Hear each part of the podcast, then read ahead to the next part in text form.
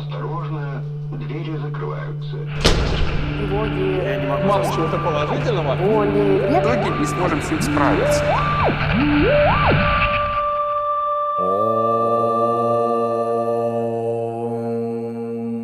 Йога в большом городе. Подкаст про йогу и людей в ней.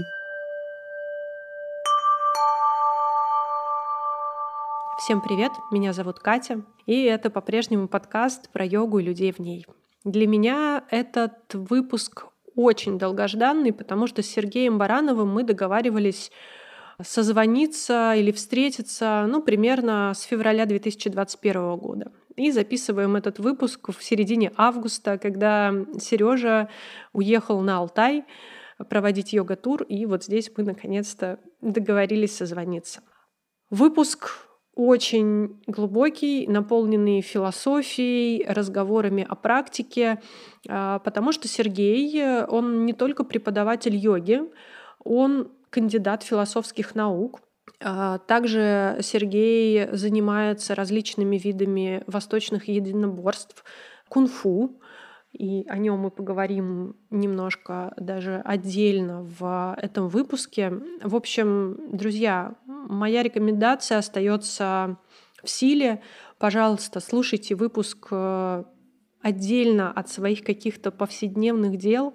Возможно, вам придется и захочется переслушать э, его не один раз, но вы точно найдете для себя очень-очень важные слова, которые поддержат вас на пути вашей практики. Как вы там? Послушай, э, хорошо, я уже два дня, чуть раньше группы приехал, и мне совсем хорошо, а группа сейчас э, первый день привыкает, кому-то прямо сразу все нравится, кто-то говорит, что нужно обжиться, так что... Да, ну расскажи немножко, раз уж мы так, знаешь, запись включили. Да. Где, ты, где ты сейчас? да, сразу. Сейчас я на Алтае, в Чемальском э, районе. Э, база называется Ом-Тур. Она под йогов и всяких любителей практик была построена, поэтому такое намоленное место. Мы здесь и с йогами из Новосибирска, из Москвы встречались. И сейчас вот почти вся база на, наша, по-моему, у нас тут около 50 человек, 40 э, из них активных практиков. Завтра мы начнем. Сейчас часть в бане, часть отсыпается, вечером собрание, и все, завтра утром а, ну то есть у вас старт, по сути дела, вот с понедельника, да, начинается тура? Да, да, да, да. Сегодня еще чуть позже приедет оставшаяся часть, потому что прямо со всей России, от Душанбе до Владивостока. Вот. Ну, Москва, Питер, конечно, больше всего. Сереж, а расскажи о себе. Ну, э, кто ты? Кто я? Я вспоминаю одного, одного, даже не знаю, кто, кто он, потому что э, просто один из мудрых э, людей, который говорил, что повезло тем людям, которые очень быстро находят себе такое самоопределение и внутри него живут. Я э, надо было бы стихи повторить и сказать стихотворением. Одна цитата из Альберта Швейцера «Я жизнь, стремящаяся жить в окружении жизни – Э, там, жаждущий жизни. В таком, не знаю, присутствую здесь вместе, вместе со всеми в таком человеческом обличии, смотрю за тем, как человек может быть вообще на этой земле.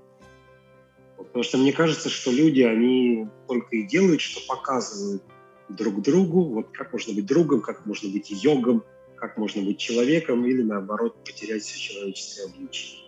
Так что хорошее, хорошее место. Добираюсь опыта. Про себя. Я сам с севера.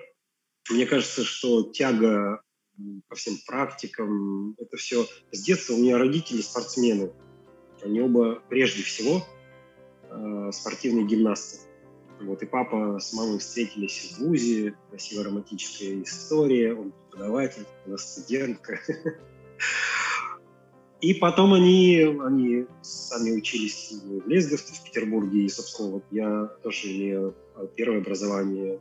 Это Лесговце, Институт физической культуры, а кафедра восточные виды физической культуры. И вообще это были 90-е. Мы каждый год в новом, новые, новые наименования того, где я учусь.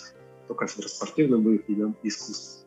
Вот, но вернусь. И вот они, когда отучились, они поехали на север, потому что какое-то время у отца там бабушка, с, мама с его папой проживали вот после войны, тоже освоение севера, там, шофер.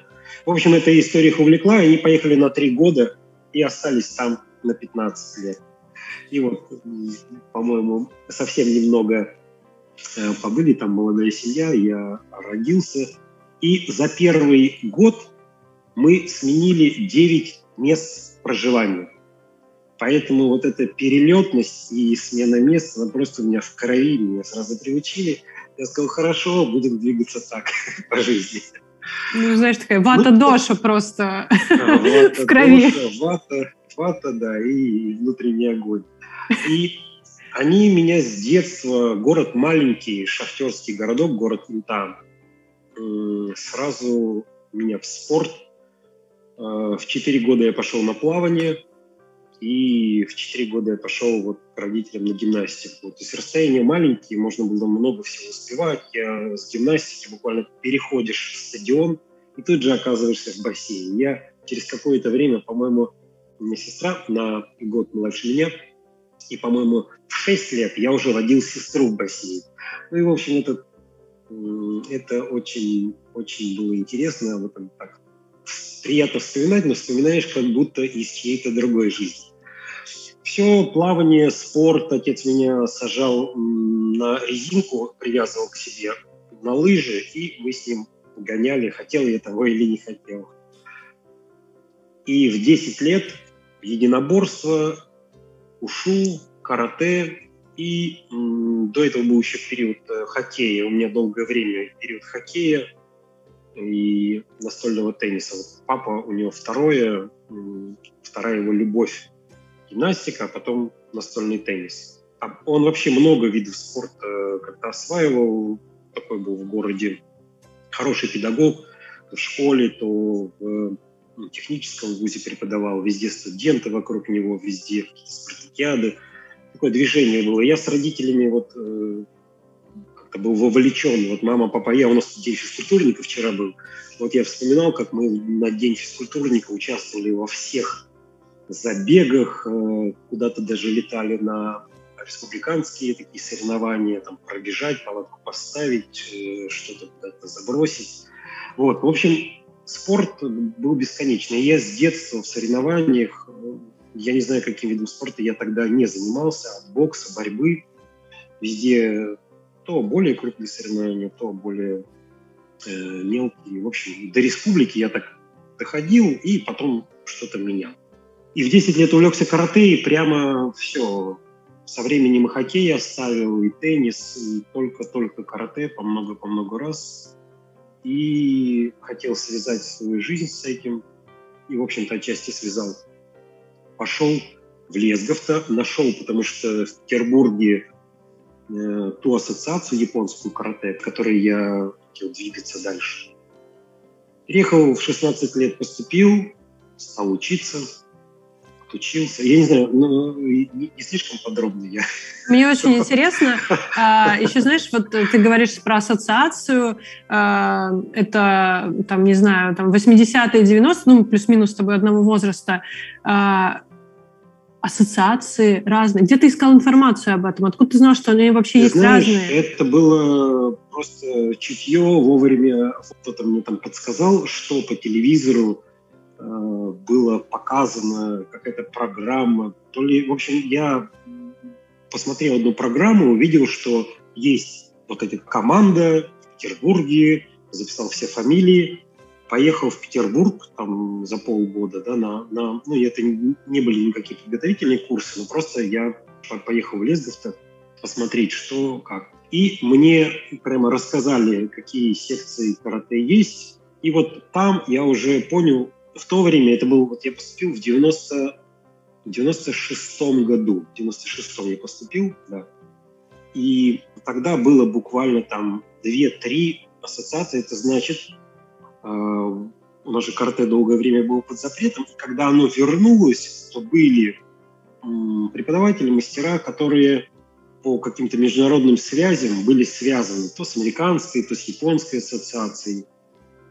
И об одной я так грезил, потому что уже в наше, уже тогда приезжали японцы, и я еще до поступления в ВУЗ был в Нижнем Новгороде, в Москве и в Вологде, там, где я мог кого-то увидеть, э, у кого-то учиться.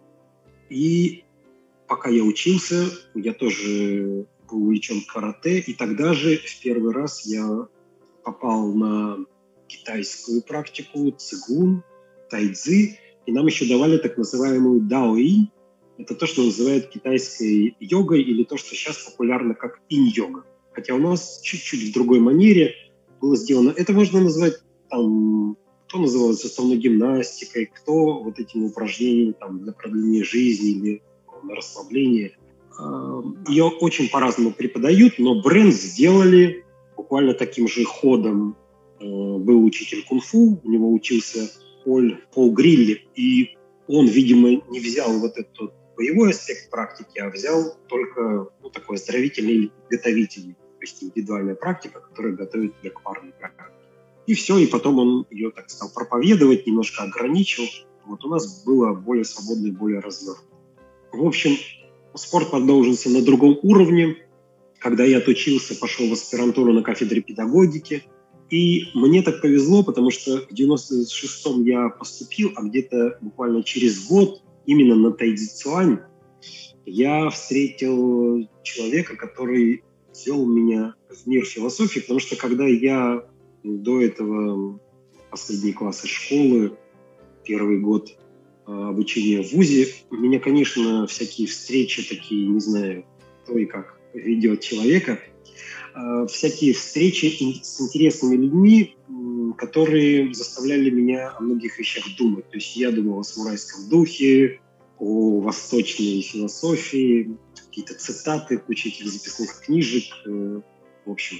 И встретил человека, который меня ввел в мир философии, и я с 97 -го года сразу почти стал посещать лекции одного из профессоров, ну, потом два-три два, три учителя – по философии. Я ходил просто вольнослушателем на протяжении, наверное, лет 10. И так было параллельно. Внутренние вопросы возникали. И со временем я вышел из карате и стал практиковать кунг-фу. Ну, может быть, потом там, расскажу, почему, как.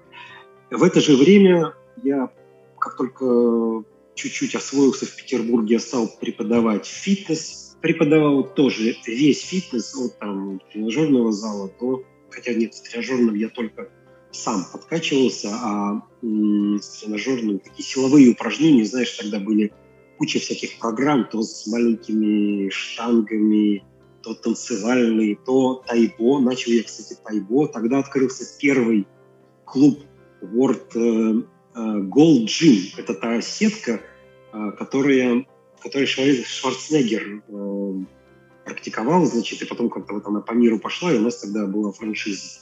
Я туда Шварценеггер и Сергей Баран. Ну, э, это, это скорее, скорее просто фитнес-сфера. Я так в йогу вошел. Я вообще, наверное, как и многие, да, когда чем-то увлекаешься или любишь, ты просто все свое внимание туда, и все, что можно узнать об этой вещи, о человеке, ты начинаешь узнавать. И вот я ходил по Питеру, тогда действительно были объявления либо в газетах, либо на стенах. В столбах. Йога, йога, все, пошел, посмотрел. И там мне тоже повезло, я сразу поехал в Москву, был такой Владимир Ананев, и, и сейчас есть, конечно, он преподаватель в World Class, прямо один из главных. Я спросил у него главные фамилии, кто в мире йоги, достал эти какие-то видеокассеты, э, переписывал их, в общем, что только не делал. Из Индии тогда же, из э, йоги Айнгара, Я заказывал любую, там, любую на санскрите, на каком угодно информацию, и мне привозили. Я ничего не понимал в тексте на санскрите, но было ингар со стрелочками, что куда направлять, и я все понимал. В общем, это было очень забавное обучение. Потом преподавательские курсы, одни, другие. У меня был любимый учитель, и сейчас я ее бесконечно люблю, это Габриэла Джибельяра. Я за ней ездил по, по России, в Италию к ней, и прямо учился, учился замечательно. И потом вышел.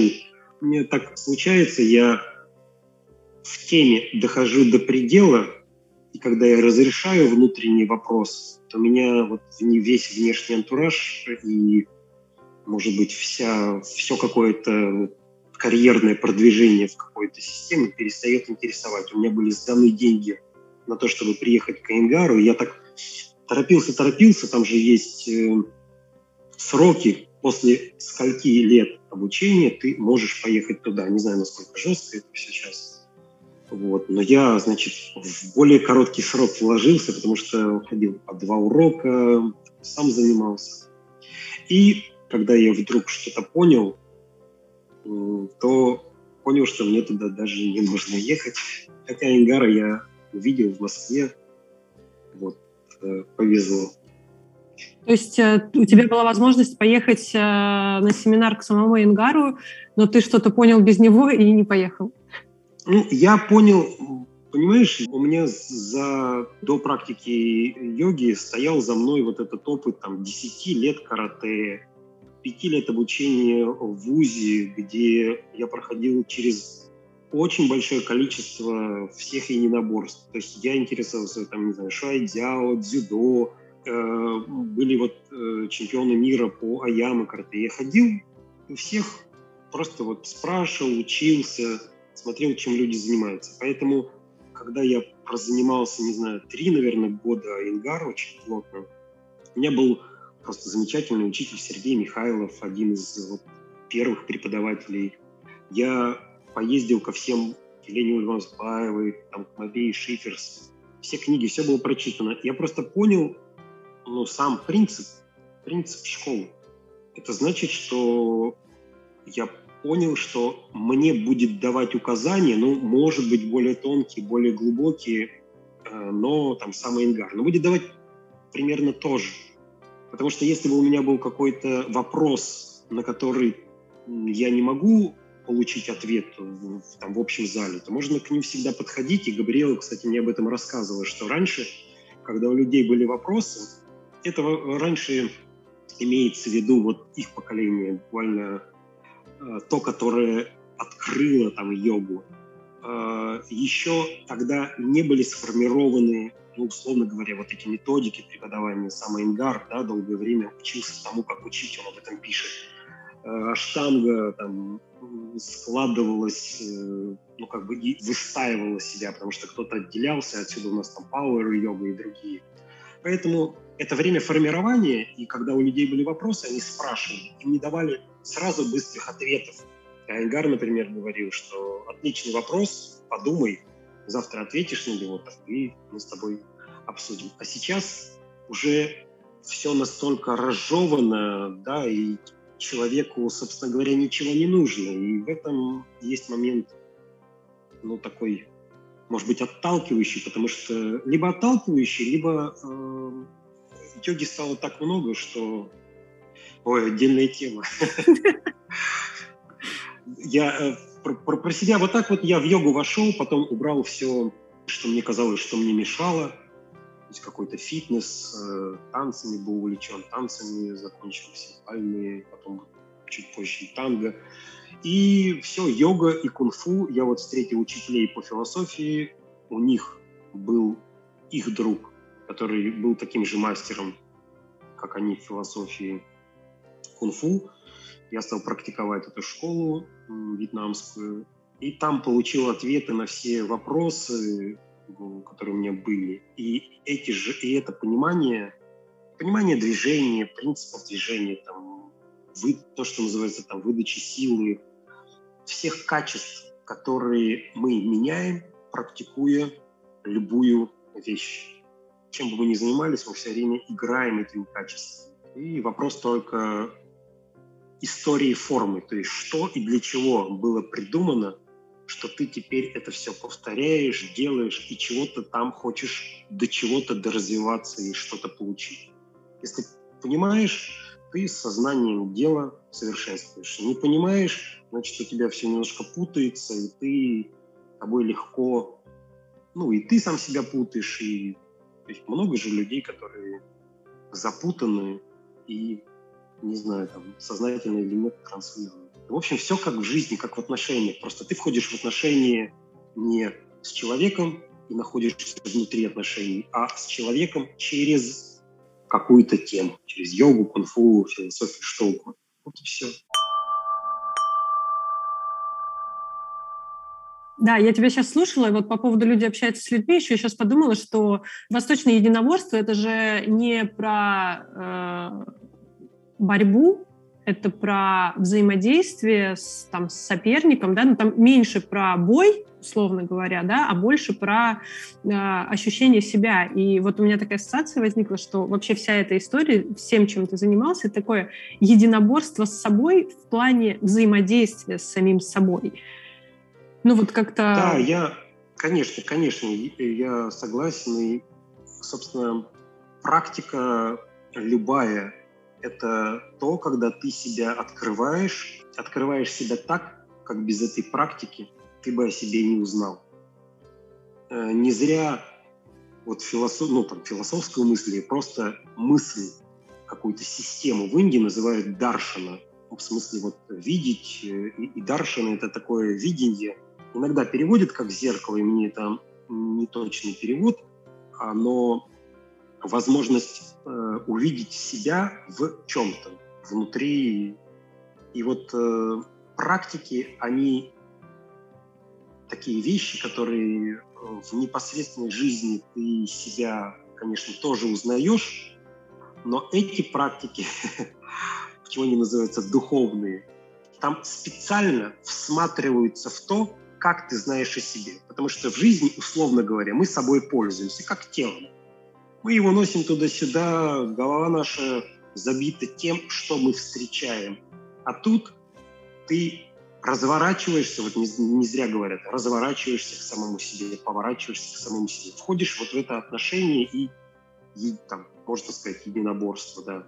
Потому что практика никогда не оставляет тебя таким, и какие-то условно говоря, углы в тебе или желание, нежелание, ты вынужден либо меняться, либо ты остаешься самой собой, и в этом смысле практика не влияет на тебя. Ну, так же, как вот в отношениях, либо мы пронизываем друг друга и влияем, либо мы делаем вид, что мы вместе. Да? Или даже, можно даже говорить не про отношения, а просто про разговор. Иногда люди говорят, но не слышат друг друга mm-hmm. вообще.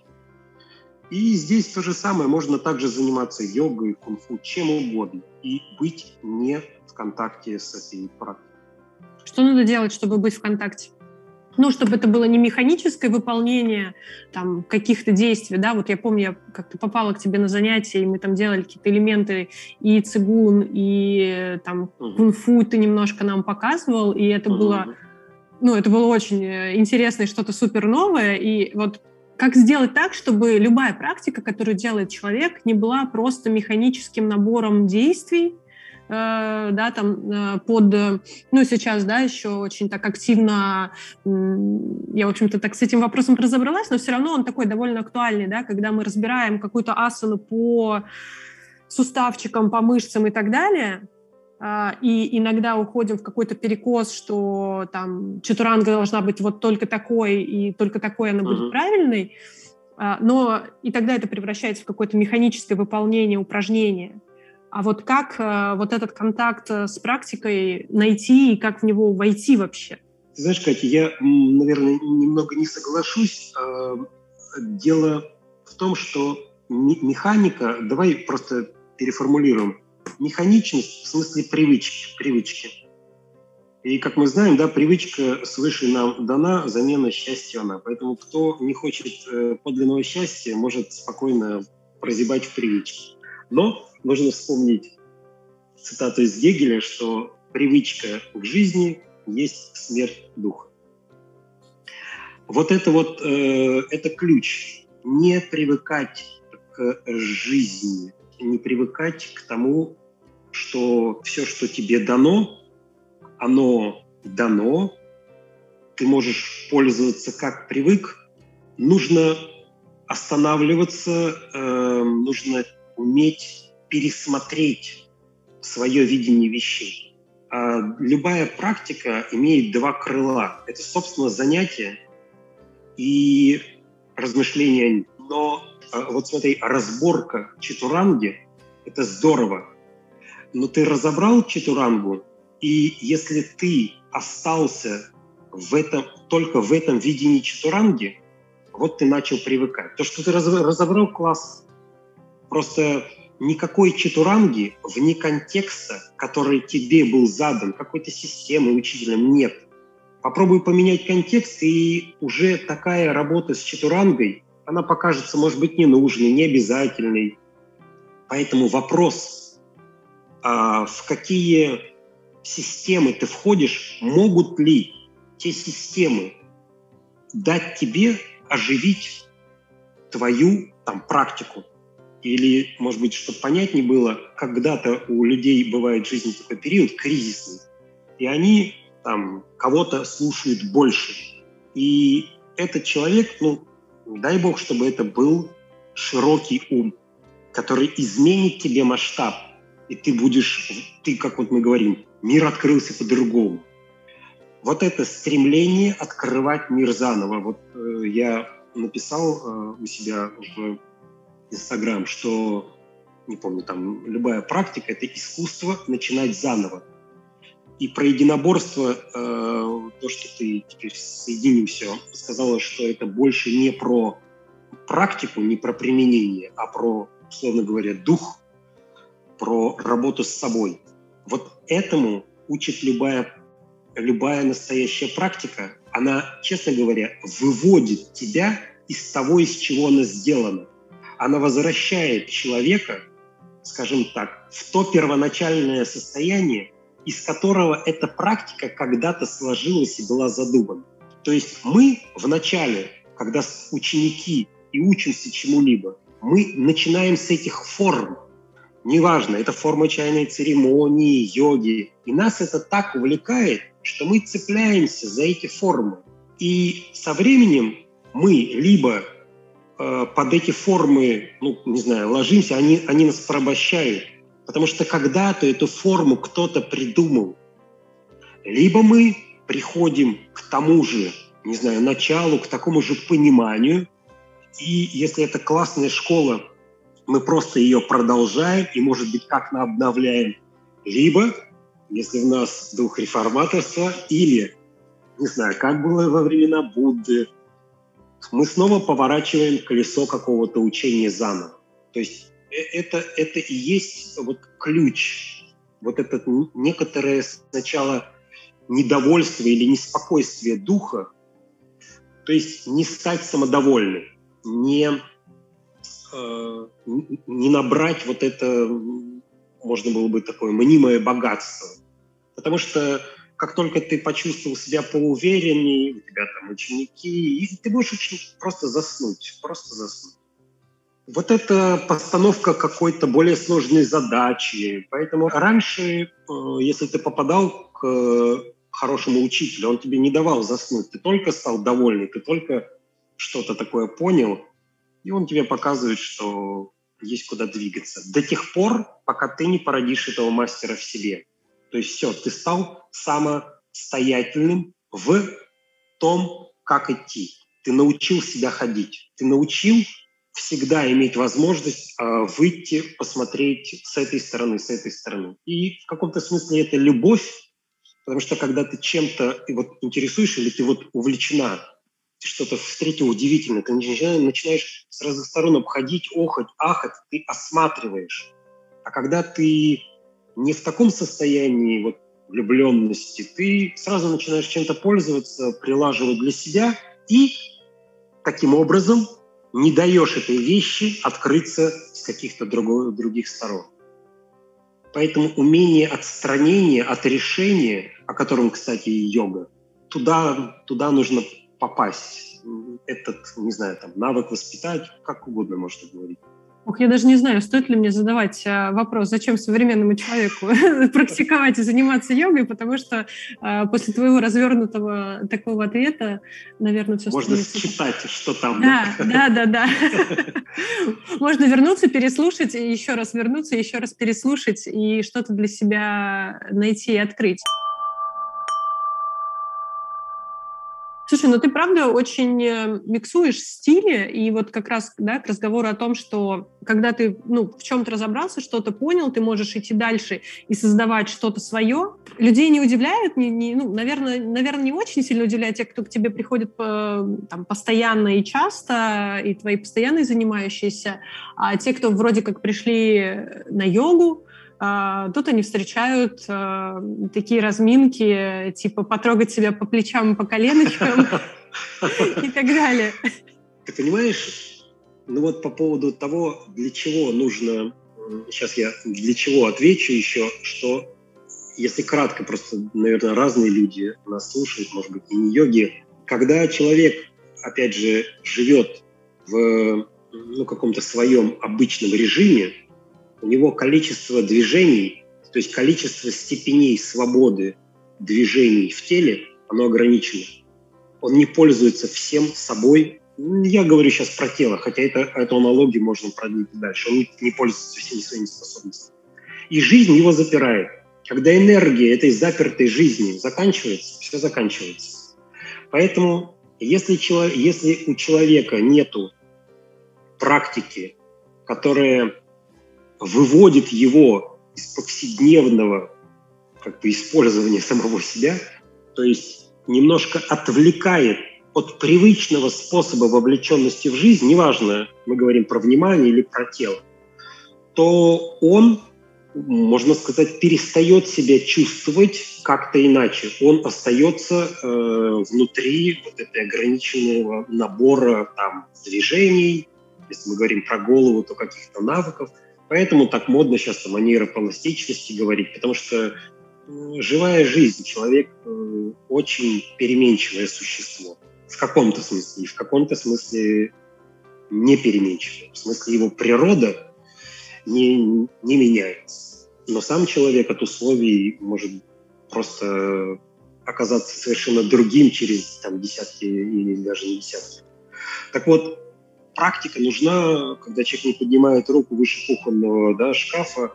В йоге он делает такие амплитуды движений. Он на самом деле, сама йога устроена тоже очень просто. Ты доводишь движение до конца. Правой рукой тянешься к одной стене, левой к другой. И все, что потом попадает внутрь этой амплитуды, дается тебе легко. Вот так построены, не знаю, асаны, виньясы.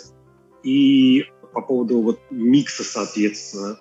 У нас сейчас немножко перевернуто отношение к любому знанию. Раньше, когда ты хотела какое-то знание, во-первых, его не было, оно не пронизывало да, тебя. Ты там мастер в соседней деревне. Даже еще, когда я начинал, совсем другая история была с йогой.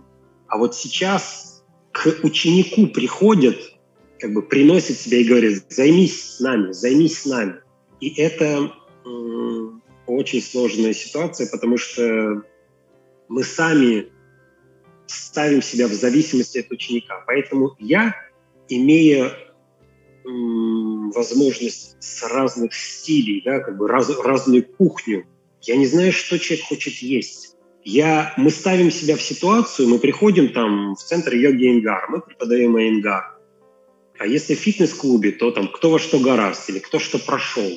Поэтому, а когда для меня все разные стили йоги — это просто некоторые формы, я знаю их истории, я знаю, почему и как они возникли, где они касаются какой-то практики йоги, а где просто это такие условия, которые когда-то повлияли на нее, мне хочется спросить у ученика, ну, с чем ты пришел? Что ты уже такое знаешь о йоге, что ты ждешь от меня. Потому что мне не нужно научить тебя никакой своей йоги. Я не знаю никакой своей особенной йоги. Я знаю только принципы. И вот и, и, поэтому я в, своей, в своем обучении, конечно, когда я был увлечен йогой Энгара, я преподавал в стиле Энгара. И многие помнят, как я муштровал, э, муштровал возле стены командным таким голосом. В общем, это было йога в стиле карате. А потом йога в стиле кунг-фу, когда я говорю, так, сейчас прислушаемся к себе.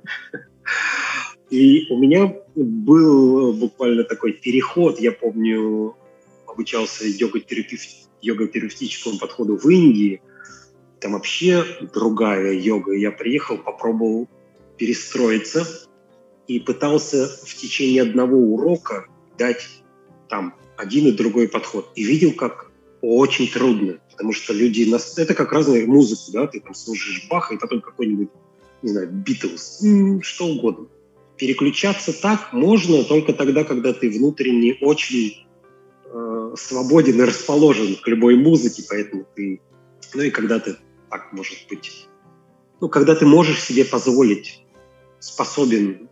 И я со временем понял, что вот виньяса флоу – это такой хороший вход, потому что для меня есть проблема начала сейчас в йоге – я знаю, как многие люди обжигались в том плане, что попадали к каким-то учителям, которые там либо ничего не делали с ними, и говорят, Сережа, ты зачем мне на йогу идти полежать? Я типа и дома могу. Я говорю, где ты лежал, расскажи мне, что это за место. Или наоборот мне говорят, да там невозможно, я ничего не понимаю, что куда направлять, и зачем ты нужно постоянно следить. Вот э, я бы, я поэтому стараюсь говорить с людьми, говорю, что я с ними собираюсь сделать, и прошу их, если у них есть вопросы, то скорее задать их мне, потому что я тогда буду своей, своей практикой отвечать на их вопросы. Потому что иногда человеку даже йогой не надо заниматься, у него там болит спина, но ему кто-то сказал, что надо заниматься йогой.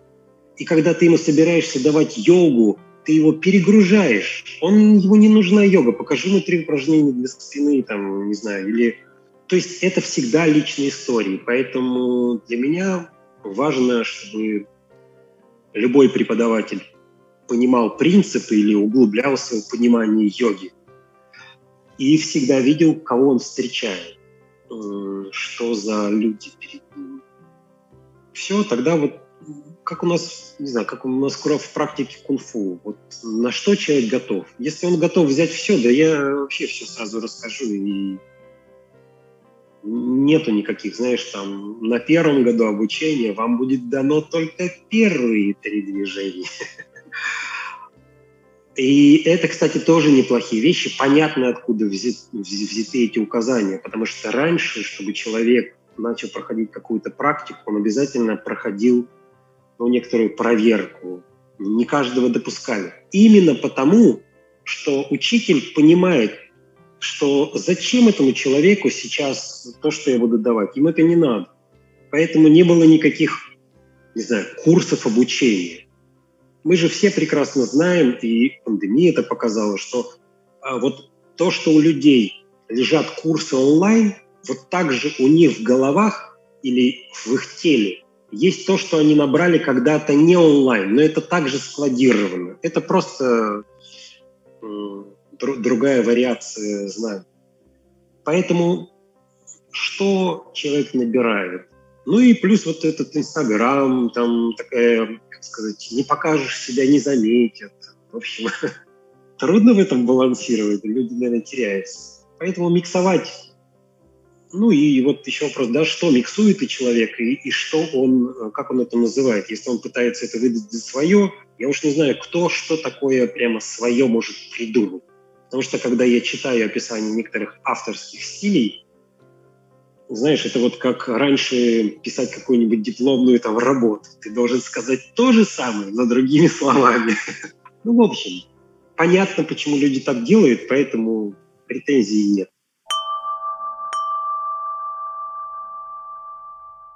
Я вот пользуюсь абсолютно своим служебным положением. А, у нас чуть-чуть есть еще времени. Расскажи немножко про кунг-фу. Йога йогой, но это что-то, знаешь, такое, э, что люди знают про кунг-фу. Вот если я, да, так сейчас чуть-чуть отключусь, э, чуть-чуть свои, свои какие-то представления уберу. Э, кунг-фу панда, э, песня Мумитроля и что-то там восточно-китайское, люди махают руками. Но это реально очень э, крутая штука. Расскажи, вот, ну, в двух словах, конечно, про кунг-фу не рассказать, но ты попробуй. Я в тебя верю. Хорошо, хорошо.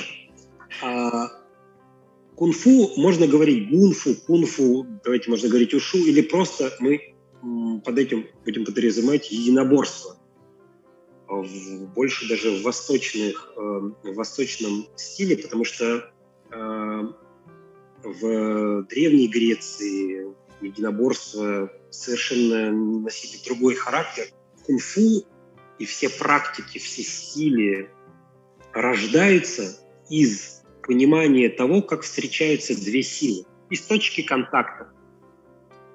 Раньше, э, раньше все эти единоборства были просто необходимостью, потому что войны, охота, или сначала охота, а потом войны.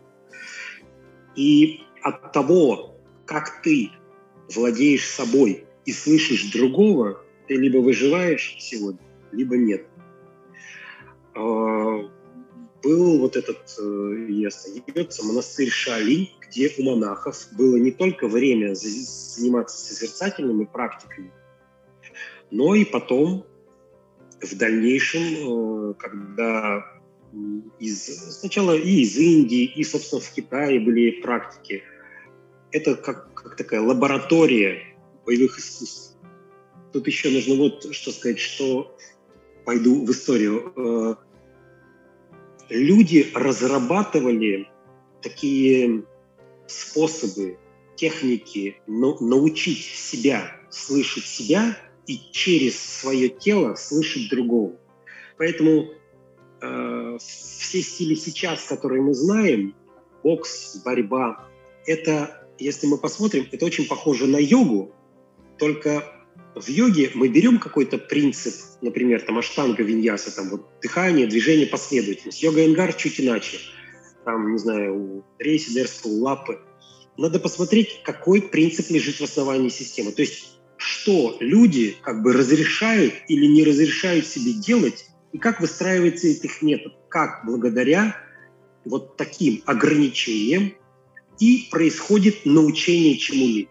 Есть, э, всем советую почитать это прекрасное стихотворение Максимилиана Волошина, называется «Подмастерье», о том, как человек из подмастерья да, становится мастером. И там есть э, такие слова.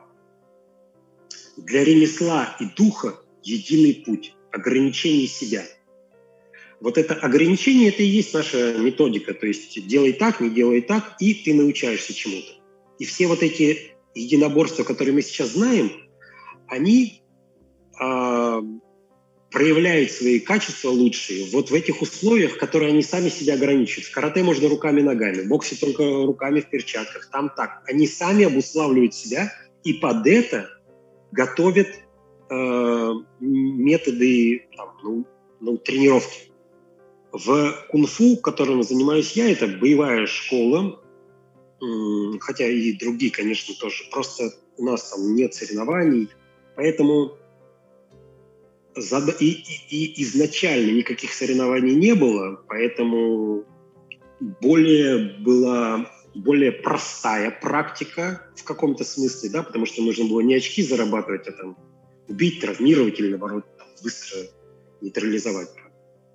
И для этого нужна очень высокая степень вот, внимательности, отвлеченности, потому что бой, это вот Высоцкий как-то говорил о том, что чтобы узнать человека, нужно с ним вот, вот на войну, в разведку, оттуда этот образ. Потому что на пределе человек проявляется, кто он есть. Вот на Востоке даже считается, и ты в этом смысле права, что практика единоборств – это и есть такой э, один из ну, таких более быстрых способов достичь какого-то состояния, потому что ты либо вот э, погибаешь, поэтому ты на пределе своих возможностей.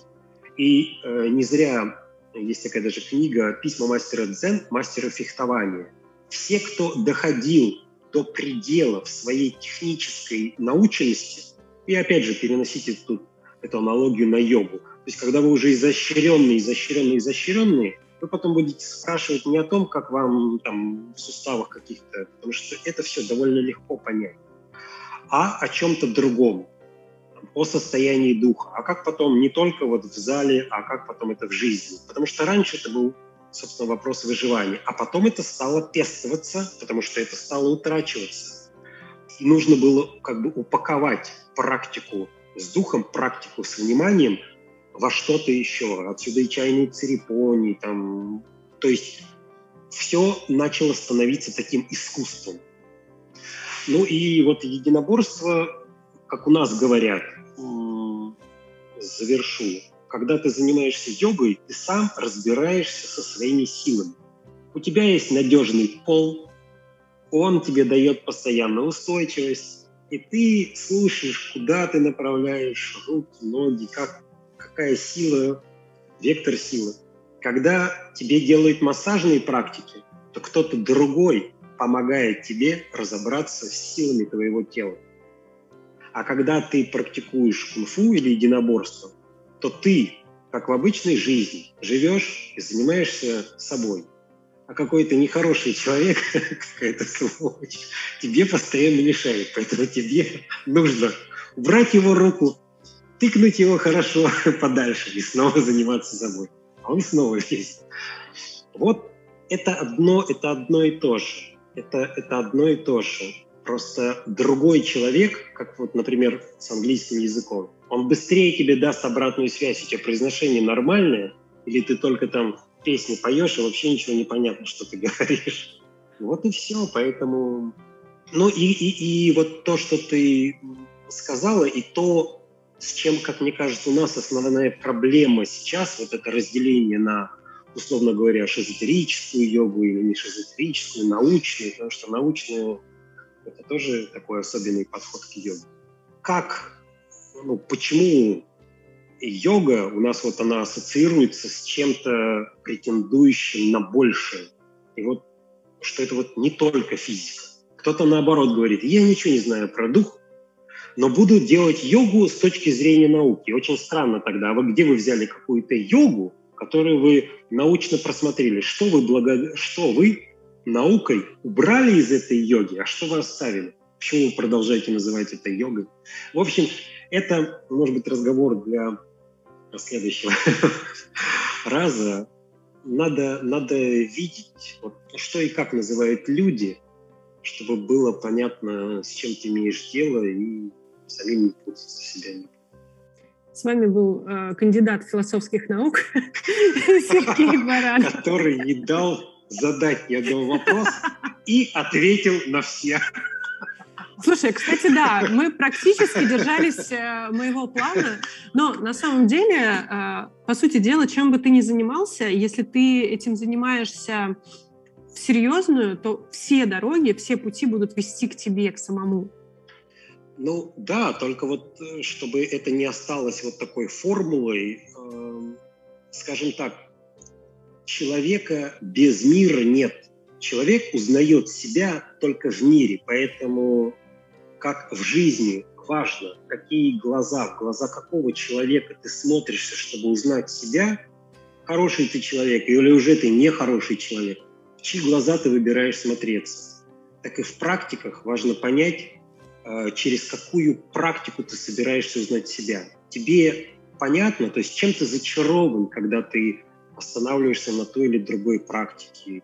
То есть в каком свете ты узнаешь себя. И в этом смысле вот русский язык, э, он просто замечательный, блестящий для понимания. Вот он говорит, мы все живем вот, на свете. Мы все живем на свете но выхватываем для себя какой-то более маленький свет, свет йоги, свет какой-то другой практики, и узнаем через нее обо всем. В общем, нужно видеть, в каком свете ты вот узнаешь себя. Потому что когда все занимаются Инстаграм и фотосессиями, все прямо выставляют свет, чтобы рабочая сторона была, нерабочая, но с духом также. Да, спасибо. На этом, я думаю, мы закончим.